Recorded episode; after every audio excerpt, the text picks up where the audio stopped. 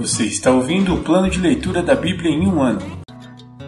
Dia 258, 15 de setembro, semana 37.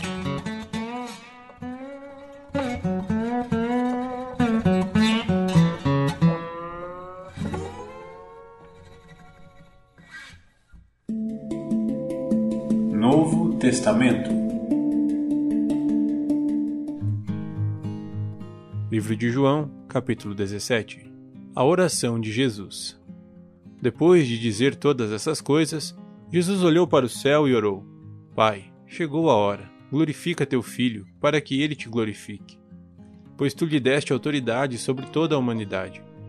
Ele concede vida eterna a cada um daqueles que lhe deste, e a vida eterna é isto: conhecer a ti, o único Deus verdadeiro, e a Jesus Cristo, a quem enviaste ao mundo. Eu te glorifiquei aqui na terra, completando a obra que me deste para realizar. Agora, Pai, glorifica-me e leva-me para junto de ti, para a glória que tive a teu lado antes do princípio do mundo. Eu revelei teu nome àqueles que me deste do mundo. Eles sempre foram teus. Tu os deste a mim, e eles obedeceram a tua palavra. Agora eles sabem que tudo o que eu tenho vem de ti, pois lhes transmiti a mensagem que me deste. Eles a aceitaram e sabem que eu vim de ti, e creem que tu me enviaste. Minha oração não é por este mundo, mas por aqueles que me deste, pois eles pertencem a ti. Tudo que é meu pertence a ti, e tudo que é teu pertence a mim, e eu sou glorificado por meio deles. Agora deixo este mundo, eles ficam aqui, mas eu vou para a tua presença.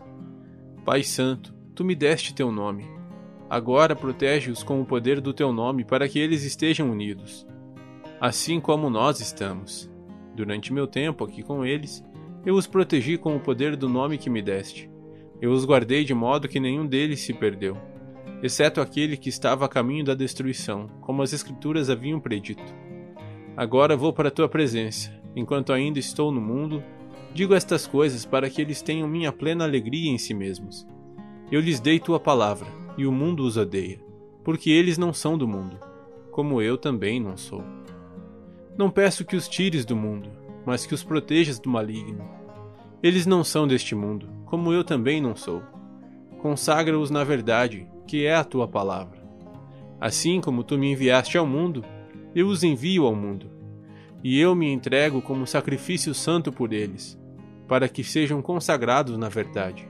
Não te peço apenas por estes discípulos, mas também por todos que crerão em mim por meio da mensagem deles minha oração é que todos eles sejam um, como nós somos um, como tu estás em mim, Pai, e eu estou em ti. Que eles estejam em nós, para que o mundo creia que tu me enviaste. Eu dei a eles a glória que tu me deste, para que sejam um, como nós somos um. Eu estou neles e tu estás em mim. Que eles experimentem unidade perfeita, para que todo mundo saiba que tu me enviaste e que os amas tanto quanto me amas. Pai, Quero que os que me deste estejam comigo onde estou. Então eles verão toda a glória que me deste, porque me amaste antes mesmo do princípio do mundo. Pai justo, o mundo não te conhece, mas eu te conheço, e estes discípulos sabem que tu me enviaste. Eu revelei teu nome a eles e continuarei a fazê-lo. Então teu amor por mim estará neles, e eu estarei neles.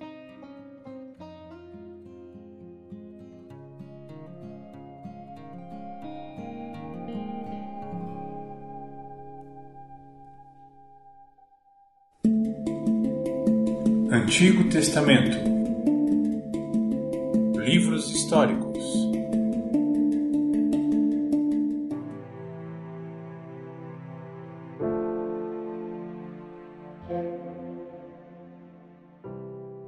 Segundo livro das Crônicas, capítulo 25 Amazias reina em Judá. Amazias tinha 25 anos quando começou a reinar, e reinou em Jerusalém por 29 anos. Sua mãe se chamava Jeoadã e era de Jerusalém. Amazias fez o que era certo aos olhos do Senhor, mas não de todo o coração.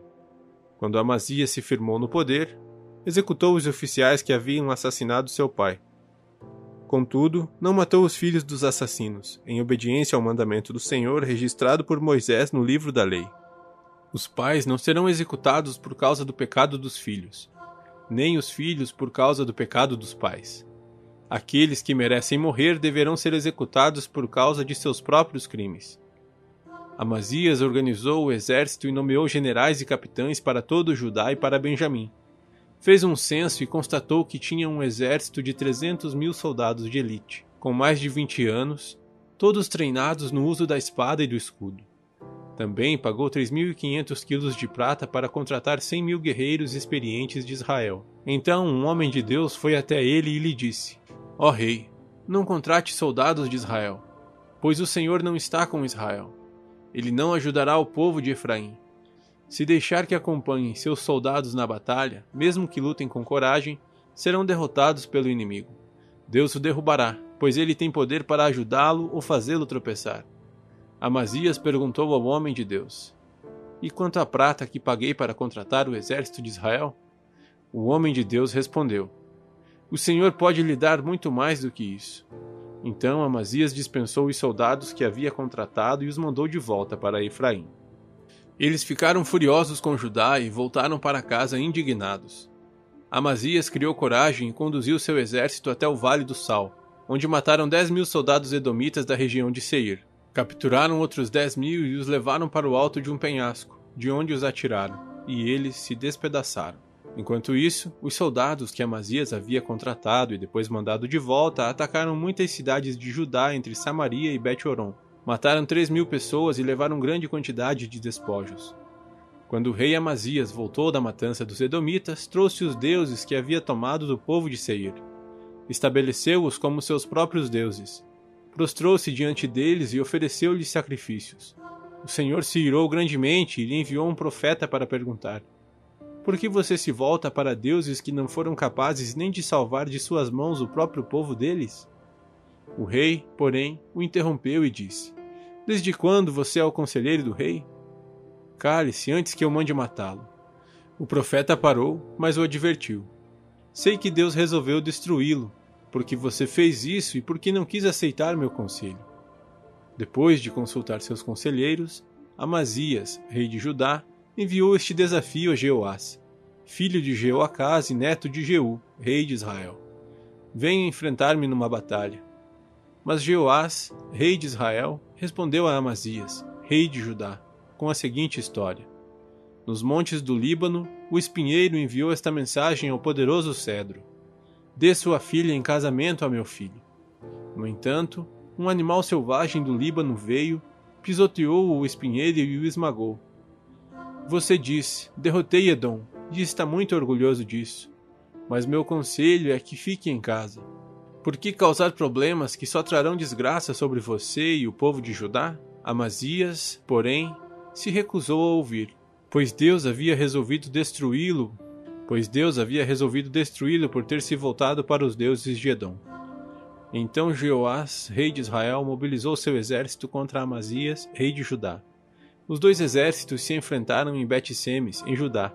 O exército de Judá foi derrotado pelo exército de Israel, e os soldados fugiram para casa.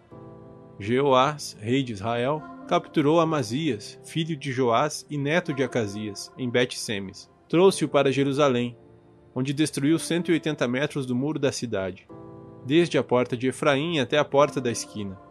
Levou embora todo o ouro, toda a prata e todos os utensílios do templo de Deus guardados por Obed-edom.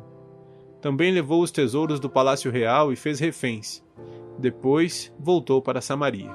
Amazias, filho de Joás, rei de Judá, viveu ainda mais quinze anos depois da morte de Jeoás, filho de Jeoacás, rei de Israel. Os demais acontecimentos do reinado de Amazias, do início ao fim, estão registrados no livro dos reis de Judá e de Israel. Depois que Amazias se afastou do Senhor, houve uma conspiração contra ele em Jerusalém, e ele fugiu para Laques. Seus inimigos, porém, mandaram assassinos atrás dele e o mataram ali. Seu corpo foi trazido de volta para Jerusalém num cavalo, e ele foi sepultado com seus antepassados na cidade de Davi.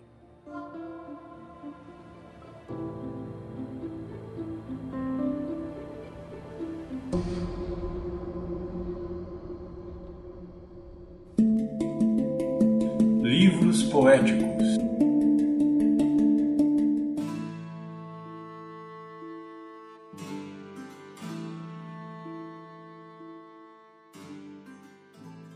Livro de Salmos, capítulo 82 Salmo de Asaf Deus preside a Assembleia dos Céus. No meio dos seres celestiais, anuncia seu julgamento. Até quando tomarão decisões injustas que favorecem a causa dos perversos? Façam justiça ao pobre e ao órfão, defendam os direitos do oprimido e do desamparado. Livrem o pobre e o necessitado. Libertem-nos das garras dos perversos. Esses opressores nada entendem, são completos ignorantes. Andam sem rumo na escuridão, enquanto os alicerces da terra estremecem. Eu digo: vocês são deuses, são todos filhos do Altíssimo. Morrerão, porém, como simples mortais e cairão como qualquer governante. Levanta-te, ó Deus, e julga a terra, pois todas as nações te pertencem.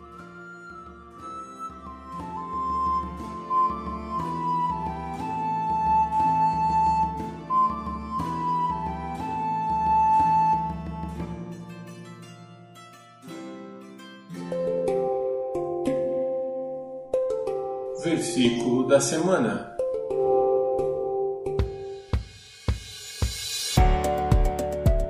Respondeu Jesus: Eu sou o caminho, a verdade e a vida. Ninguém vem ao Pai a não ser por mim. João 14, 6 Respondeu Jesus: Eu sou o caminho, a verdade e a vida. Ninguém vem ao Pai a não ser por mim. João 14, 6 Respondeu Jesus: Eu sou o caminho, a verdade e a vida. Ninguém vem ao Pai a não ser por mim. João 14, 6